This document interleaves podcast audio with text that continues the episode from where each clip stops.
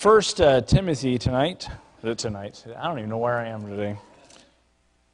Which is actually going to go good with what we're talking about today, actually.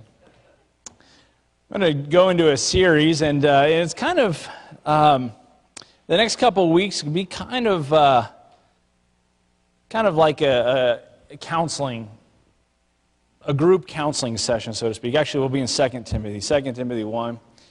And just some things that I've uh, been studying and looking at and trying to, trying to figure myself out. And I want to say this that I am probably the least qualified person to talk on the subject of overcoming insecurity.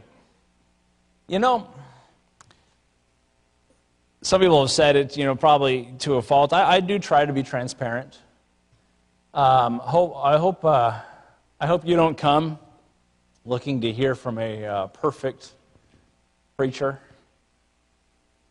You know, uh, one, one of the issues I have sometimes, you know, some, some of the prophets of the Old Testament, uh, one of the titles that uh, they're kind of given in the Old Testament is man of God.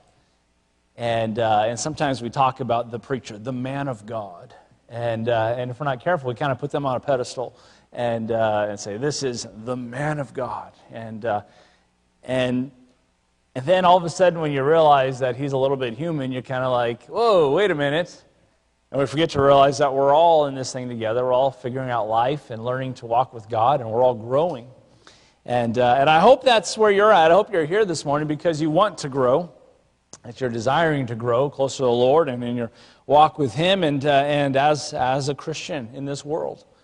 Uh, that we're desiring to be more like the Lord Jesus Christ and, and how that spills over into all the areas of our life. That makes me a better father. That makes me a better husband, a better employee, employer, or whatever the case may be. But, but, but we're not really doing it to try to be better in those areas. We're doing it because we want to be more like the Lord Jesus Christ and we want to give honor and glory to Him. And uh, so I'm going to address an issue, and to, we're not going to go super deep this morning. We're going to address a lot of issues, but we're going to kind of just uh, kind of answer the question: What is insecurity? What is security? And and and and where is it found? And and um, and I believe the Bible actually has a lot to say about it. Though you're not going to find the word insecurity in the Bible. Uh, you're going to find some things, and so so you might be sitting here and think, "Oh, good, you know, so and so needs this message." And I I think the reality is, every one of us Every one of us have some insecurities that we have to face. And what we do is we like to disguise it, we like to mask it with certain things. We, uh, we try to sidestep it or, or overcompensate in other areas to try to, to, to overcome it. But uh, the reality is, we all have a little bit of insecurity. And I think we're going to, uh, as we look to the Bible, the, the perfect law of liberty, my desire is that it'll do what the Bible says it will do. And it's like a mirror. As we look into it, it shows us ourselves, but it shows us the Lord Jesus Christ and, and where we're off and how, how we can better align ourselves, if you would, with what God has for us. And so in, uh, in 2 Timothy 1, um, look what it says in uh, verse number 6. He says, Wherefore I put thee in remembrance that thou stir up the gift of God which is in thee by the putting on of hands. Some things that, that Timothy had received from God that has kind of gone dormant, if you would. And, and verse number seven, for God had not given to us the, uh, the uh, excuse me, given us the spirit of fear, but of power and of love and of a sound mind. Be not thou therefore ashamed of the testimony of our Lord, nor of me as prisoner but be thou partaker of the affliction of the gospel according to the power of God. It's interesting uh, throughout uh, really the theme of 1 Timothy, uh, one, something that shows up several times is, uh, at least the first two chapters, is this word ashamed.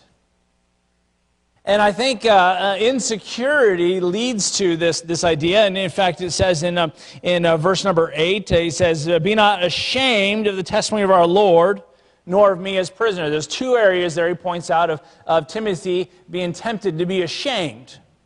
Ashamed of the testimony of the Lord and ashamed of Paul the prisoner who has been arrested for the faith. Uh, verse number 12, he, he talks about, uh, he says, uh, For the which cause I also suffer these things. Nevertheless, I'm not ashamed. Paul to, uh, emphasizing to Timothy how he himself, he's not ashamed. He's not ashamed of the sufferings, and he's not ashamed of what God has led him to do, knowing full well of the one who had called him and the one who had led him into this place. And in verse number 16, it says, The Lord give mercy to the house of Onesiphorus. For he oft refreshed me, who was not ashamed of my chains. And now he's pointing to someone else who did not struggle with being ashamed. But rather, you know, it says later how he sought out Timothy diligently to, to be that encouragement. He was not ashamed of, uh, or rather of Paul, of his bonds. And then uh, chapter 2, verse number 15. Study to show thyself approved unto God, a workman that needeth not to be ashamed linking it to his relationship with the Word of God. But, but I really think this comes from this idea of spirit of fear, a, a spirit of fear that was causing Timothy to make decisions and associations uh, really that weren't healthy. Uh, a spirit of fear uh, leads to lead led to this insecurity, and uh, you know it's what it's going to do in our lives is going to cause us to, to, to go in a direction that God does not want us to live. That's what insecurities are going to do. In fact, I personally believe, and some commentators have, have kind of commented on that, but I, I believe at this point of the second letter to Timothy uh, that I, I think Timothy was ready to quit. Some think he even already had quit. He was, he was very, uh, str- uh, really struggling. In fact, uh, just a few verses back in chapter 1, he says, Paul says to Timothy that I'm very mindful of thy tears. He, he's very burdened, he's very weighed down and very discouraged and, uh, and, and, and, and a lot of it, I think, when we read about Timothy, I think between the lines, it's very easy to see he, there was a, a, a timidness to him, and there, was some, there were some insecurities there. So I want to kind of answer the question and, and look at what, what is insecurity? What, what is security? What is a spirit of fear? What does it look like? And how do we get rid of it? I do think that this spirit of fear is probably the closest to a Bible phrase that we have to, to this thing of what we call insecurity. By the way, you want to you want to deal with issues in life, make sure you're defining them with the Bible. Psychology has all kinds of titles that we give things and all kinds of uh, things we label things. All right? You want to get a Bible answer? Let's figure out what's the Bible word for this thing I'm talking about. Right? Uh, for example, you don't find the word suicide in the Bible. So how do I deal with that? You know, by the way, did people were there suicides in the Bible? Yeah. But what the Bible does talk about, it says uh, it talks about murder. And what is suicide but self-murder? So now we can have a Bible word and we can look and search it out. You see, the Bible talks about some of these, uh, uh, or talks about everything that we go through. What we want to do is we want to make sure that we're giving it Bible terms. And so uh, we're looking at this spirit of fear. Why are some people insecure about their things? Why are, why are some people insecure about who they are and what people think of them? Why are people insecure about their position in life? And, and where does insecurity come from? And, and, and things like, you know, why, why, why, do, why is social media one of, the, one of the, the, the fertile grounds, if you would, for insecurity? And we're going to, over the next few weeks, answer some of these questions and look at some of the things, even in our own society, that kind of lead us to insecurities. But I want to look at Timothy this morning, and I think it's going to be a help to, to us as we kind of just look at a generalization of this thing of insecurity. You might say, why Timothy? There's a lot of people we can go to in the Bible. Uh, as we look at this spirit of fear, I, I think about Peter. Now, Peter, we can obviously look at, well, before, you know, when Christ was taken and he kind of cowered around, uh, uh, you know, the fire there and denied the Lord, we can say, oh, that was a, definitely an insecure moment for Peter.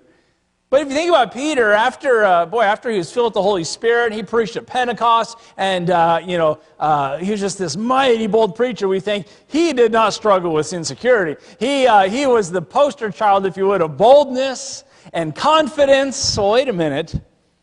Remember Galatians chapter two. Peter, even after he understood that, uh, that, that the Jews and the Gentiles were one body, uh, there had been a transition now, if you would, into the New Testament, and, uh, and, and it's not about the law and it's not about works and all this stuff. He was sitting down, he was having a good old meal with uh, the Jews and the Gentiles, but then certain came from James, from Jerusalem. And what did Peter do? He got up and got himself away from the Gentiles for fear of what these other Jews from Jerusalem would think about him having dinner with the Gentiles. In fact, it was such a big deal, Paul says that he withstood him to his face about this. but, you know, this sounds a little bit like some insecurities that I face. You know, the Bible says that the things written aforetime were written for our learning and admonition that we, through patience and comfort of the Scripture, might have hope. You know how often we see ourselves on the pages of Scripture? You know, I look at some of these characters and I was like, boy, I could just insert Aaron right there.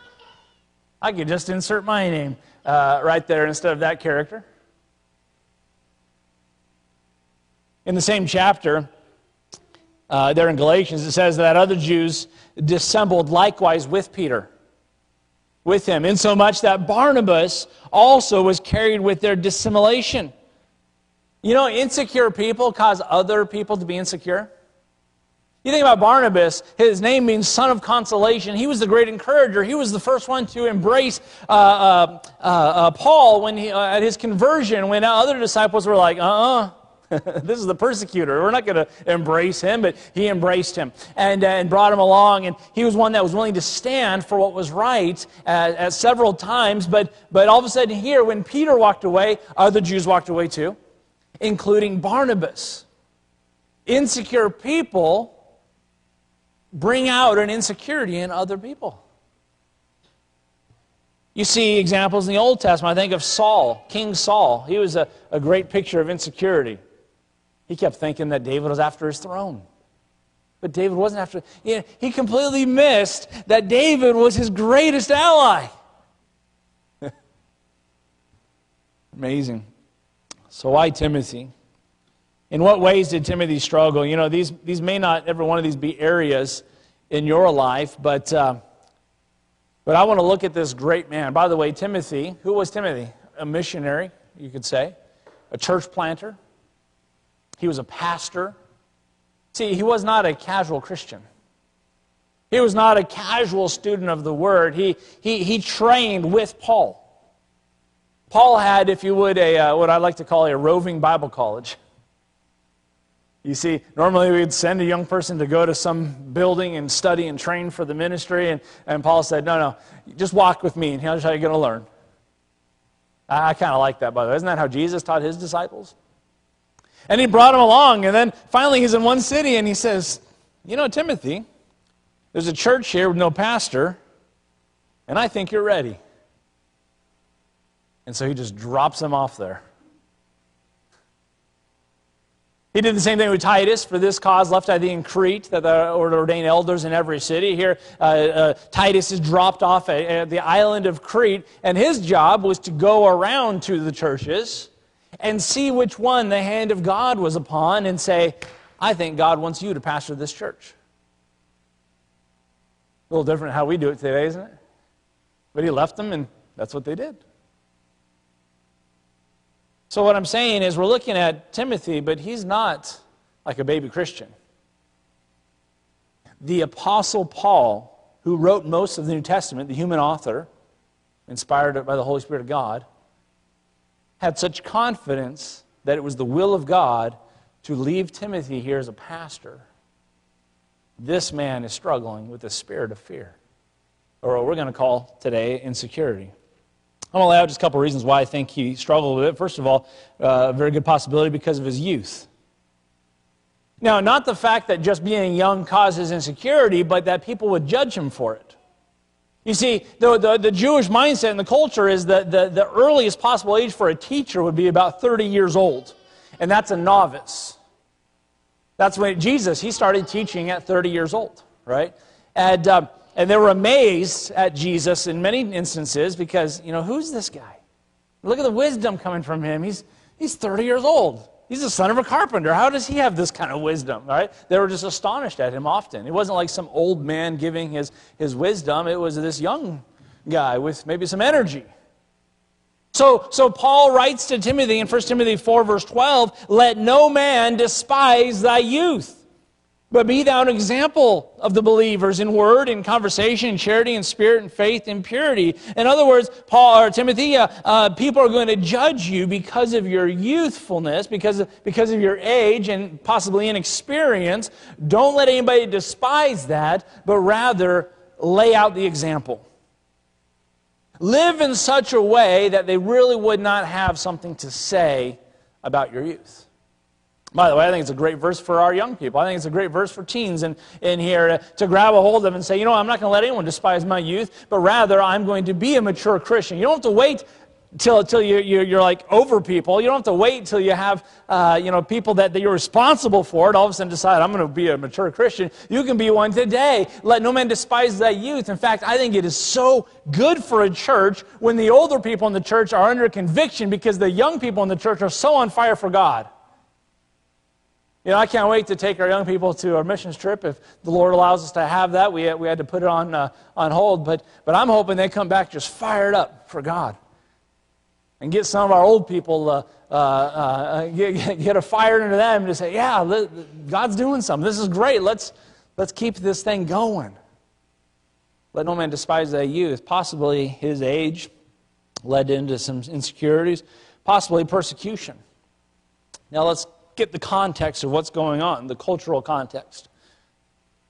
Timothy is serving in the ministry in the Roman Empire. Up till now, the Romans have had issues with the Jews. The Jews are under their control, if you would, though they gave them relative freedom to kind of go to and fro. They let them have their religion and their religious laws. But, uh, but of course, the Roman law would trump the religious law, and they were always batting at each other. And some of the religious officials would try to work hand in hand with the, with the, Sag- or with the, with the, the Sanhedrin and the, the, the religious leaders in the Jewish community to make sure they're all kind of on board with each other. But now there's another group the Christ like ones. The ones who are first called Christians at Antioch. And I'm reminded in places like, like in the book of Acts when, uh, when Peter and John where we're going and they were preaching Christ and they, and they, they got taken by the Sanhedrin and they whipped him and they put him in prison and, uh, and, they, and they warned him. They said, uh, they told them not to uh, speak this name of Jesus anymore. And that's the, the, bold statement where Peter stands up and says, we will obey God rather than men. Uh, in that passage is an amazing accusation that was made on the disciples. And I love it because they saw it as an attack. I thought, wow, good for you guys. You have filled Jerusalem with your doctrine. What was Jerusalem? Anybody know what Jerusalem's known for in the New Testament? I mean, that's like the central that's like the, the, the, the, central place. That's where the temple was. That's where that, you know, the, the Jews who were scattered, if you would, they'd come there for the, for the Passover, and they'd come there for the Feast of Pentecost and the Feast of Trumpets and all, all the different uh, things. Uh, if they were able to make the pilgrimage, that's where they would go to. And this was the, the central aspect. And so, so to take the one that they had crucified for saying he was God, King of the Jews, to then fill that entire area with their doctrine. By the way, the first megachurch in history was there in Jerusalem. What a, what a statement to make. So, what began to start happening and unfolding, and if we were to even fast forward from, from the context of our passage, fast forward just a few years, there will eventually be an emperor that will come in, and he'll burn Rome to the ground and blame the Christians and blame the Jews. The temple is going to be destroyed. This is the time period building up to that kind of sentiment that's going on in the community. Now, it's with that backdrop that Paul's in prison for preaching the gospel. He's got chains. He references many times the people that were ashamed of his chains, people that weren't ashamed of his chains. In, in the book of Philippians, he references there are people that are preaching just to add to his bonds. The believers hated Paul. It's enough that the Jews hated him, it's enough that the Romans hated him, also, Paul being a Roman citizen. But there were believers that despised Paul and were ashamed, they were embarrassed of his chains. Paul or Timothy now, he's left in this place. And his mentor is in prison, getting ready to die. This is the last letter Paul will write. Getting ready to die. I'd say there's an area for some insecurity. I'm going to toe that line, make sure I don't overstep and be the next one to get arrested. By the way, there's preachers in prison today for taking a bold stand for the Lord. Maybe, maybe it's because of potential persecution or even persecution that he did face. I don't know. We don't have actual letters from Timothy. Maybe he's insecure because of his separation from Paul. We talked about, of course, his imprisonment, but, but think about this Timothy traveled with Paul. He was a young man and he got saved as Paul was coming through his town. And we, we talked a little bit about Paul, uh, about Timothy's conversion before. And, uh, and, and, when, and when he comes back, now, now Timothy has grown in the Lord. He's, he's, he's uh, been sort of confirmed in his church as a godly young man. And, uh, and, and Paul says, Can I take Timothy with me? And he starts traveling with Timothy and he's, and he's learning the ministry and he's learning how to preach boldly and he's learning how to share the gospel and he's learning all these things. And then, and let me just say, within all that, another play here in this letter, uh, Paul tells Timothy, You've known my doctrine, my manner of living, but then he says this, my persecutions. Timothy saw Paul get persecuted and probably was persecuted with him at times. But you know, as he's with Paul, can you see Timothy and Paul and maybe some of the other guys? Titus is there, some of these others. Luke is probably with them. And some people approach them and say, Who's in charge here? Who's going to stand up? Paul's going to answer, right? Or they bring some hard questions? Paul's going to answer. Or they bring some accusations and some things, and, and, and, and Paul answers. Well, now there's no Paul. Timothy all by his lonesome as the, the shepherd, if you would, or the bishop of this church. He didn't have a phone he can just get on. Paul, how do I answer this question? He, he, he was there by himself. It very well could be that, that this person who's, if I can say it this way, coattails he was riding, and I don't mean that really in a bad way, uh, but, you know, he was being kind of carried by his spiritual father, his spiritual mentor, and now he's not there. I'd say there's some areas for some insecurities. I remember uh, one time I had to deal with a very, I think I was a pastor for a month, and I'm dealing with this really, really difficult issue so complex. It'll take time to give you the whole story. I'm not going to get into it, but it was a really complex situation. So I didn't know what to do. So I, uh, you know, I think I'd been ordained like three months. So I called some older pastors that I knew and uh, said, What do you think about this? Here, lay out the situation. What would you do in this situation? And I kid you not. I did not get any counsel. Here's what I got Brother, I've never experienced anything like that. I'll pray for you. You coward. And I'm stuck in the midst of this thing. It's hard. It's hard. Insecurities. Maybe, maybe he had a predisposition for insecurity. You know, some people are just kind of that way. Many times, maybe because of their upbringing, sometimes it's, it's how you were raised. Uh, uh, you know, uh, you think about Timothy. He, he had a faithful mother who loved God, he had a faithful grandmother who loved God, but his dad was a Greek.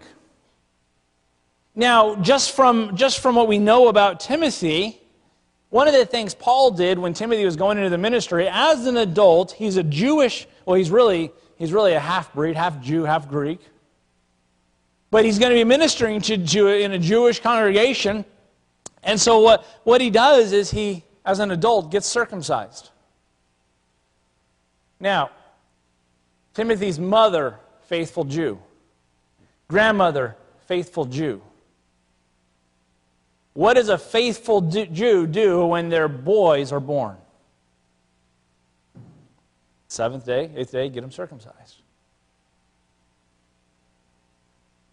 So if she's a faithful Jew, and he did not get that, here's what we can infer Dad wouldn't have it. You see, I don't think he was just passive, personally. I don't think he's just like, yeah, you can have your religion. I think he was probably antagonistic. No, you can't go and get our boy. No. No, our boy's Roman.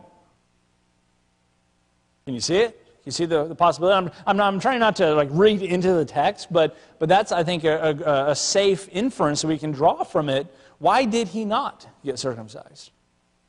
So, so here's the situation. He, he had a, uh, you know, a disconnected, if you would, father. Even if he was there presently, he was not there spiritually for him. And, uh, you know, we can even look at you know, just statistics with, with prisons and things like that. How many come from fatherless homes? And, uh, you know, what God's plan was to have a father and a mother. And I know there, there are definitely circumstances that can get in the way, and, and God's grace is there for wherever your circumstance is. But the reality is that, that, that the best, most healthy environment, study after study after study, have shown God's formula. And that is to have, have a father lead the home, not just be there, but lead the home and the mother there, and they love God and they raise up their children in the nurture and admonition of the Lord, and, and, and, and, and you're going to have the potential for the most stable and secure children. Some people that come from fatherless homes have really, many times, struggle with insecurities. Or a, a father that is home but maybe disconnected. Okay? Um, all I'm just saying, this is Timothy's story, and, and, and it very well could be that, that, that that's part of his, he had a disposition for insecurity because of his upbringing. Another thing, Timothy, at least for a season, was, was disregarding his spiritual blessings. The things that God had given him in verse number six, wherefore I put thee into remembrance. Paul had to remind Timothy of some things that he'd stir up the gift of God which is in thee. Paul had been, or Timothy had been given some spiritual gifts that somewhere along the way had been neglected. Because of his discouragement, and by the way, I want to say this that when you step away from God, you will start to get discouraged. And when you're discouraged, you're going to further step away from God. And they feed off each other. You know, somebody said, Oh, I just, you know, uh, we've missed you. I haven't seen you in church for a while. I just wasn't in a good place. I don't think I should have been there. You know, no, that's when you need to overcome a little bit and just, just do what's right and let your heart follow. okay? We get ourselves in trouble and we just say, oh, I just, my heart's not in it. But for whatever reason, Timothy, he was not accessing his spiritual gift, the, the power of God in his life that God had given to him. You know, sometimes, sometimes we're insecure. We, we have a Bible, but we don't read it. We have a prayer closet, but we don't use it. We have the principles of God, principles from the Word of God, and we don't meditate on them. And what starts to happen really quick, we start to get insecure. It starts to fall away. And we don't have that boldness. The Bible talks about how the, the, the, the righteous are as bold as a lion. Tell you what, though, when I'm not feeling very righteous, identify more with that wicked flee. The wicked flee when no man pursueth but the righteous are as bold as a lion. Timothy was not accessing the, the resources, so he had to be reminded. Remember, Timothy, I want you to stir up those gifts. Remember that bless, the spiritual blessing in God by, by laying on our hands uh, during this, this transition time. This is during the apostolic era. And what they would do, the apostles would, would lay hands on people and confirm them in the Lord, and, and they'd receive a spiritual blessing during that time. And Timothy, along the way, was neglecting this gift. So he had to remind him of it. You know, insecurity has many faces. And, and you know, maybe none of those, maybe none of those you can relate with. But I think it's a good, fair assessment of where Timothy was at. Uh, you know, po- he, insecure possibly because of his, his youth, uh, persecution, separation from Paul. Uh, maybe he had a predisposition for it, or, or uh, he had neglected this, his spiritual life. But what is security? What is insecurity? And what does it take to live securely in our lives? You know, I think of security, I, a couple things come to mind. You know, I think of uh, security guard. Think of security guard. You know, someone who tries to keep a place secure or safe. I think of, I think of maybe uh, uh, uh. That's been a topic uh, in the last decade or so. You know, people stealing people's identities because your server wasn't secure and things. And, and I'll tell you what, that's all beyond me, okay? Uh, I, just, I just know don't access your bank account on your laptop at Starbucks, okay?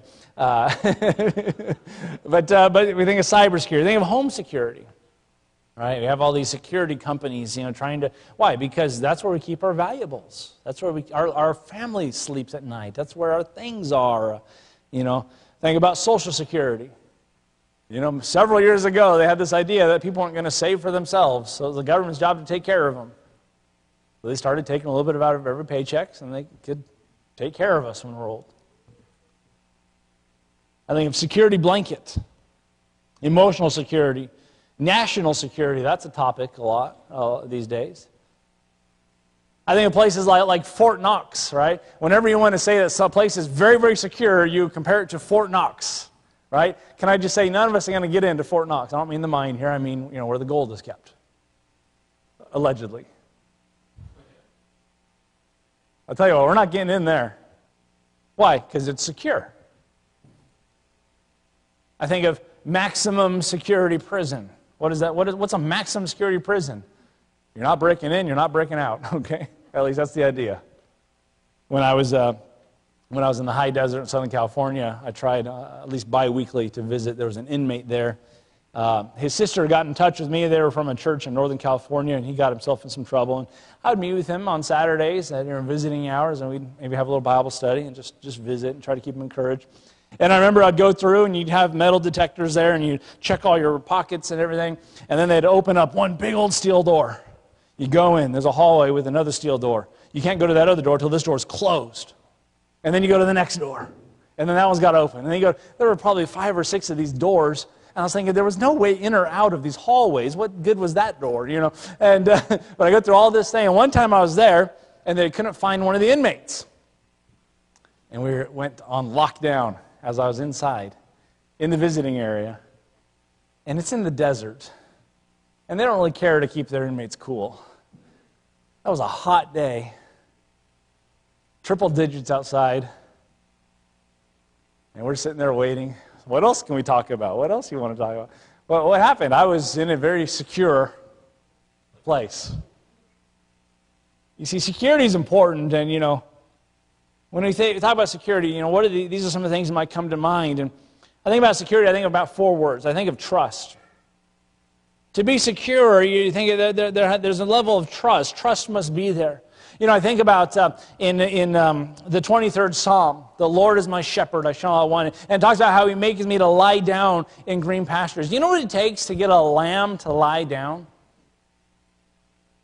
I, I'm no shepherd, but I hear they must have all of their needs perfectly met.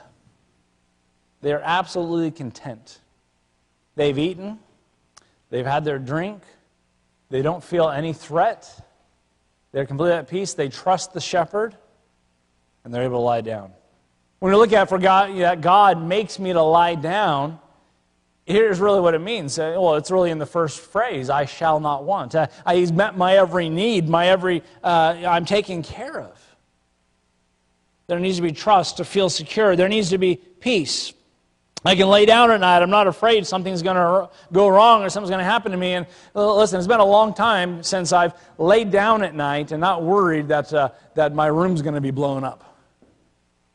Okay? There was a time when I felt like, you know, uh, I, I, was, uh, you know, get up at a moment's notice. My first couple nights when I was in Iraq, uh, and these mortar alarms would go off man, the first couple of times I'd get all my gear on and I'd run into a bunker and I'd, I'd wait it out. Then it happened, and I started to find out this happens every single night.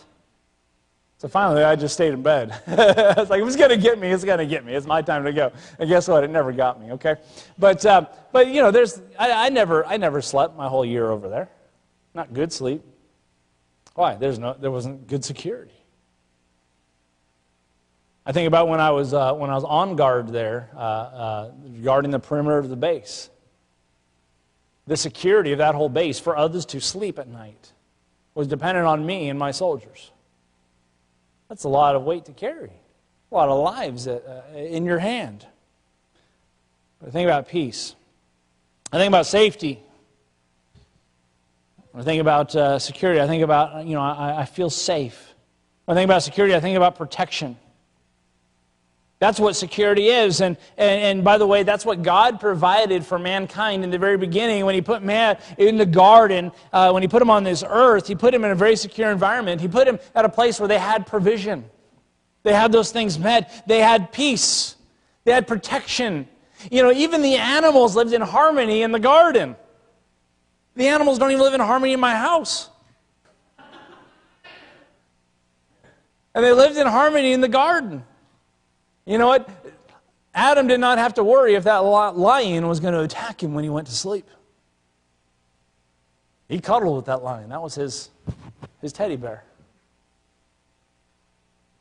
What I'm saying is, God met these needs in the garden. So, what happened? When mankind sinned, security became insecurity. All the things we deal with started in the garden. What was the, one of the first things that took place? Fear came in. I, I now have to hide. I, I don't want you to see who I really am. When sin came in, shame came in. They were now ashamed. They saw themselves as naked and, and they were ashamed, so they hid themselves. Lying started to take place. I have to create a narrative that projects who I want to be, not who I really am. Insecurity does that, right?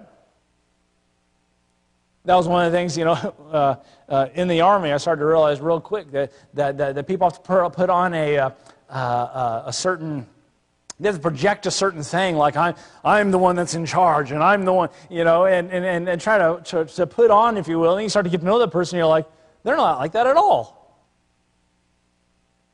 because of insecurity. Blame shifting. Didn't we see that in the garden? Well, God, you see this woman you gave me. so much for a blessing. This woman you gave me, and then he looks at the woman. Well, you see the snake. All right, when your kids blame the dog, right? Insecurity found its foundation when sin came into the world. Because you and I are sinners, we inherently deal with insecurity. We deal with fear, we deal with hiding, with lying, with, with trying to be something that we're not. And so, as we consider that we looked at what is security, let's look at what is insecurity. We've kind of already started looking at that, but in, in its essence, it's a spirit of fear. Now, I want to say this uh, uh, uh, I'm not saying that insecurity is fear, because I think God gave us fear as a, as a mechanism in our lives. You see, if you're hiking along a trail and all of a sudden you come across a grizzly bear, there's something inside you that just jumps, doesn't it? And adrenaline kicks in and you start problem solving. How am I going to get through this? And you look at the person next to you and you think, can I outrun them? Because you're not going to outrun the bear. But what is that? That's fear saying, do not go and give that cuddly animal a hug. It's not as cuddly as he looks right? I went to the Grand Canyon a few years ago, and, and you, you, you get to a certain point where something inside you says, You're too close. And I realized it wasn't inside me, it was my wife. But, no. But that fear, that, that there's, a, there's a natural fear. And there are certain things you and I have a natural fear of. That's good. God gave that. In fact, we're even commanded to fear God. So fear itself is not the problem.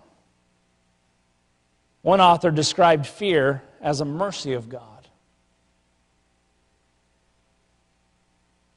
So the question is not, do I have fear? And the question is not, is fear wrong? The question is, what do I do with my fear? When you're afraid, what do you do with fear? What did Adam and Eve do when they were fearful? They hid themselves. What should they have done? They should have run to God. God, we've messed up. By the way, even with all that, he sought them out and he took care of them and he clothed them. He took care of it. He met their needs and he taught them along the way. So, what do you do with fear? Fear ought to drive us to security. Instead, it tends to feed more insecurity in us, but it ought to drive us to God. I think what the psalmist said What time I am afraid, I will trust in thee. Well, time I'm afraid, I'll trust in thee. Uh, when that insecurity comes, we run to the Lord. And, and by the way, a big part of this is understanding who God is, who He is in your life. So, what does insecurity look like? We, we have kind of an idea of a stereotype of insecurity, right? Timid, shy, reserved. Oh, that person's insecure. They start stuttering when they're talking to people. Oh, that's an insecure person.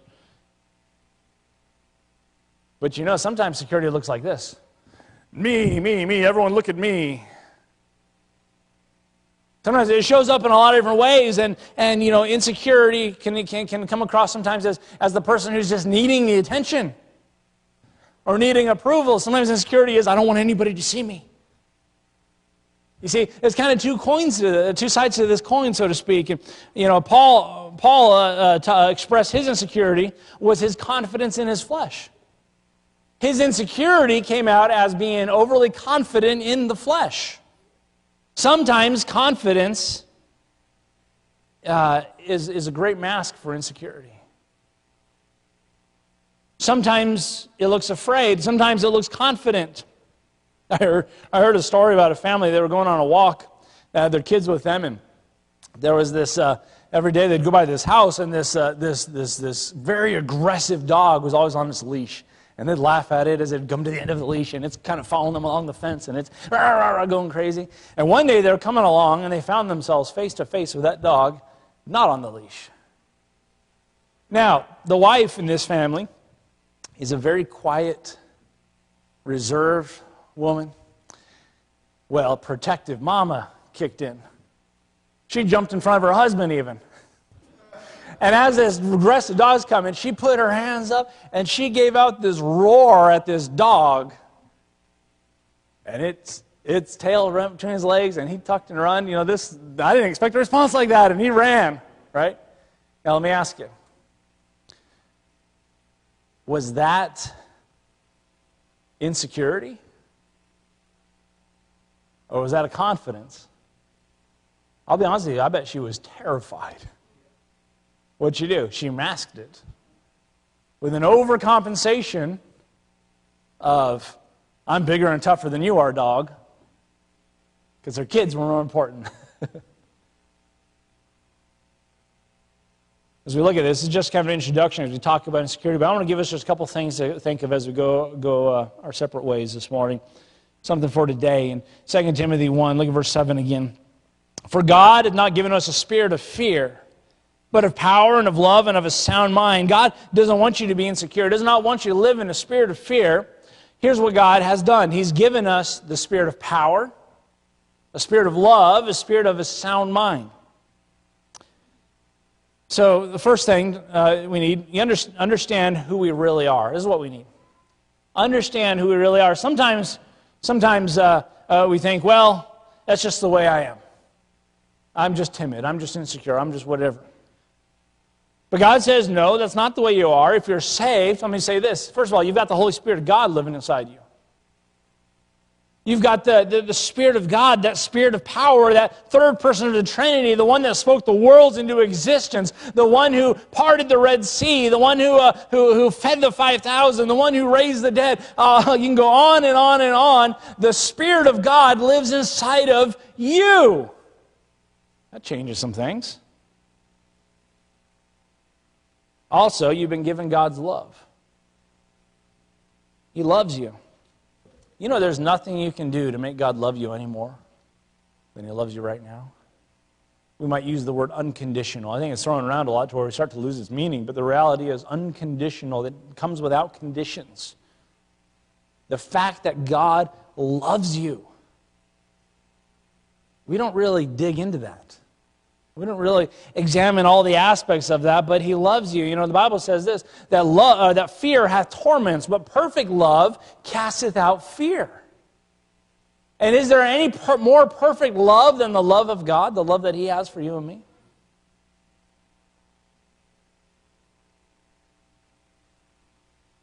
How about this? He gives you uh, power of love, he gives you a sound mind. You know, as a believer, you know why you're here. As a believer, you know where you're headed. As a believer, you've got purpose in your life. You know, you think about the world, so many people are just kind of uh, aimless. directionless, tossed to and fro, and they, they don't really know what's what and what's going on, and we're just some big cosmic accident. And I'll tell you what, the Bible tells me that I'm fearfully and wonderfully made, and the same God that made me is the same God that purposed me, is the same God that has, has a calling for me, if you would, and, and, and has a direction for my life. And, and I know why I'm here, and I know what I'm supposed to be doing. That's a sound mind. That's clarity.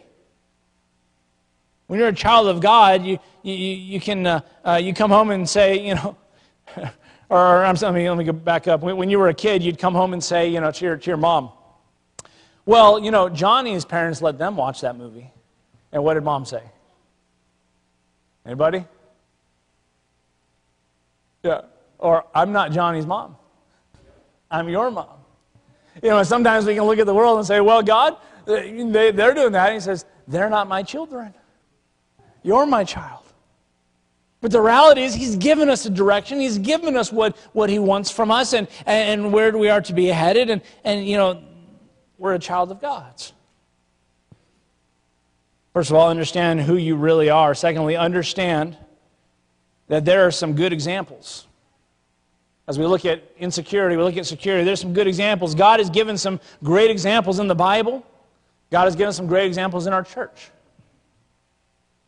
God, God's, God's, you know, here Paul is telling Timothy, hey, don't be ashamed.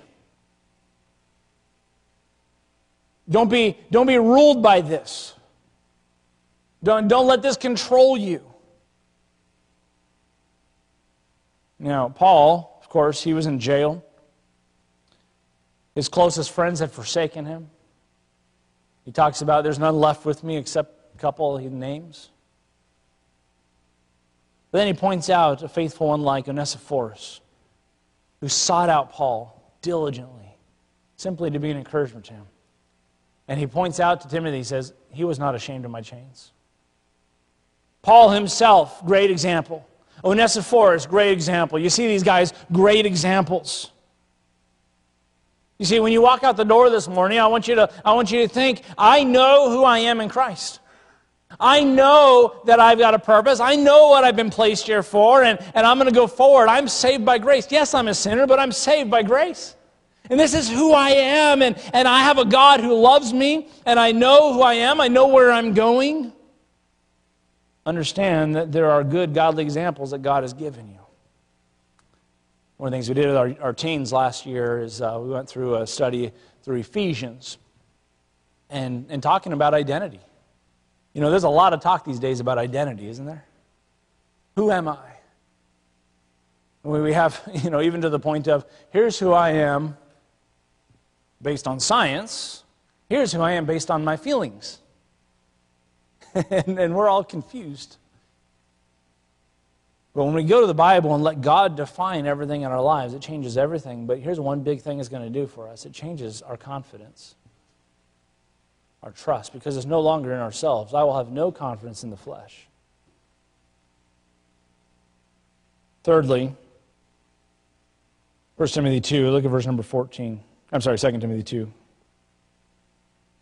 verse 14. I don't know, was I right the first time? Oh, yeah. Yeah, verse 14. Uh, 2 Timothy 2, verse 14. He says, Of these things put them in remembrance, charging them before the Lord that they strive not about words to no profit, but to the subverting of the hearers. He was saying, Deal with those teachers who are saying the wrong things. But then, you know, deal with them. But then he says, Timothy, but this is what I have for you. Verse 15. Study to show thyself approved unto God. Make this your top priority. Study to show thyself approved unto God, a workman that is not to be ashamed, rightly dividing the word of truth. You see, we looked at uh, there's, there's identity, that's who I am. There's the examples, who we can look to to help. And then there's the focus.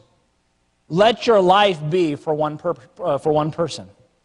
For the approval of one person. Uh, uh, live your life as to say, what does God think about this? Insecurity is what will others think about me? What do I think about me? But he says, no, study. Make every effort to live your life for the opinion of God, of one person. So the first question to ask is, what does God think of it? The second question to ask is who am I working for? Who am I working for? It says, a workman that he is not to be ashamed. You know, I don't need to be insecure. I'm working, I'm working for, you know, if, if I'm working for one of you or working alongside one of you, you might, you might uh, miss something that I did or misunderstand something. You see, God, not only does He see everything that I do, but He also understands why I did it. He even sees the heart behind it. When I serve the Lord, that's what He sees. And, and uh, you know, when he, he understands where I'm coming from, He understands the, the why behind it. By the way, whose opinion matters? Who am I working for? That's the question. And number three, what am I reading? He says they're rightly dividing the word of truth.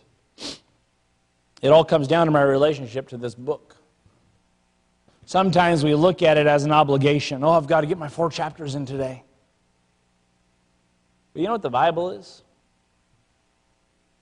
The Bible is your portal to God. It's your communion with Him. It tells you, it tells you who God is and it tells you who you are. That's our issue with security, isn't it? Who are we and who is God?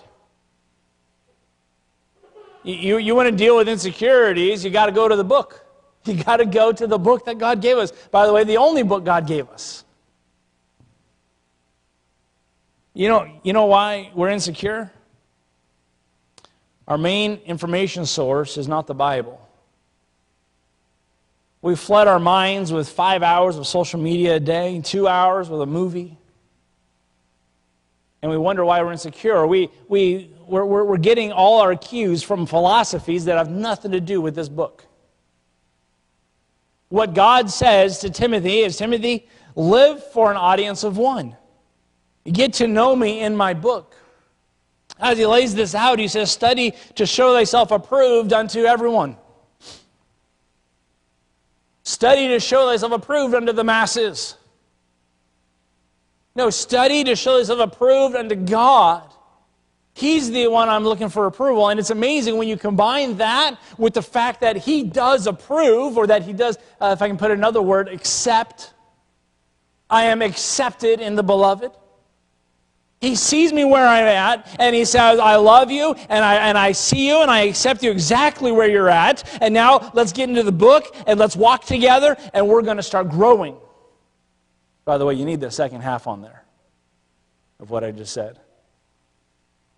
Too many, too many churches, it's all just about feel good. You know, yes, God loves you and accepts you right where you're at. True statement. Let's just have a party and celebrate that. No, no, no, you're missing it now. He loves you too much to leave you there. He wants to bring you along. But when we understand, I talked earlier about issues that we can sometimes have with fathers or with parents. When you understand there is one perfect father who knows me. Amazing thought. The one who knows me the best is the one who loves me the most. He knows my darkest thoughts. He knows all my all my failures. He knows, he knows more garbage about me than my own wife knows about me. And He loves me the most. Think about that. If you knew everything about me that God knows about me, you wouldn't even want, you wouldn't even want to be in the same town as me, much less hear me preach. When I see Him as that God, and I get into the Word of God to get His mind, get His direction. And I realize this is not a performance based relationship, it's grace, and it's a love based relationship. And that is the most important thing that matters. All of a sudden, everything else kind of, kind of starts to fade, and I realize, who am I putting on a show for anyway? But then we fall back and say, well, there's still people in my life I got to deal with. I like what one author said He who's intimate with God is not intimidated by man. He who's intimate with God is not intimidated by man. Why? Because I'm secure in Him, I'm settled in Him. It's a little bit of an overview of what we're going to be touching in the next several weeks, but we're going to kind of dive in a little bit. I really hope it's going to be a help. It's, it's been kind of for me, I've been reading some books and studying my Bible in some of these areas. And, and uh, you know, they once, someone once said that uh, the sermons that make the biggest impact are the ones that have uh, impacted the preacher. And so I'm really hoping that this will be a help to us in the weeks to come. But you know, when we make this our priority, getting to know God, living for Him, getting into His book, I think we're going to start seeing leaps from insecurity to security because it's based on Him. It's based on my walk with Him, not based on my performance and abilities. Well, if we start going around the room and start talking about it, what everyone can do, I'll tell you what, I'll start feeling insecure in a hurry. You know, I, I, like to I like to ask Randy about structural things. I'm thinking about building a shed. What do you think about this? Why? Because I know nothing, right? But he's built a few things. So I go to him and I'm like, man, I don't know anything. you know, well, I had this idea, and he says, well, that's a terrible idea. Here's why. May not say it like that, but you know, and I'm like, yeah, you're right because I don't know what I'm doing, right? And I can go around, you know, we've got, you know, Blake's got an engineering degree, right? And, and he can fly an airplane. And I'm like, I can't fly an airplane. I worked on airplanes. I can't fly an airplane. And we can go down the line, all these skills and abilities. And, but you know what? It's not even about any of that. Who am I before God? And what has He done in my life? Tell you what, I can stand tall. To the world, I could look like the biggest failure. And maybe am. But all of a sudden, I realize how valuable and how precious I am to Him. I can get up tomorrow and be like, all right, Lord, let's do this. And then the next day, and then the next day. And we start going from that insecurity to security. You may say all day long, I really don't care what people think. But you do. We do. I want to be liked. How many of you here want people to hate you? we want to be liked. All right? So I, hope this will be a help to us. Draw near to God, He'll draw near to you. And uh, I hope that's what we will actually see these next few weeks. I sure appreciate you, church. Why don't we have a word of prayer, and then we'll be.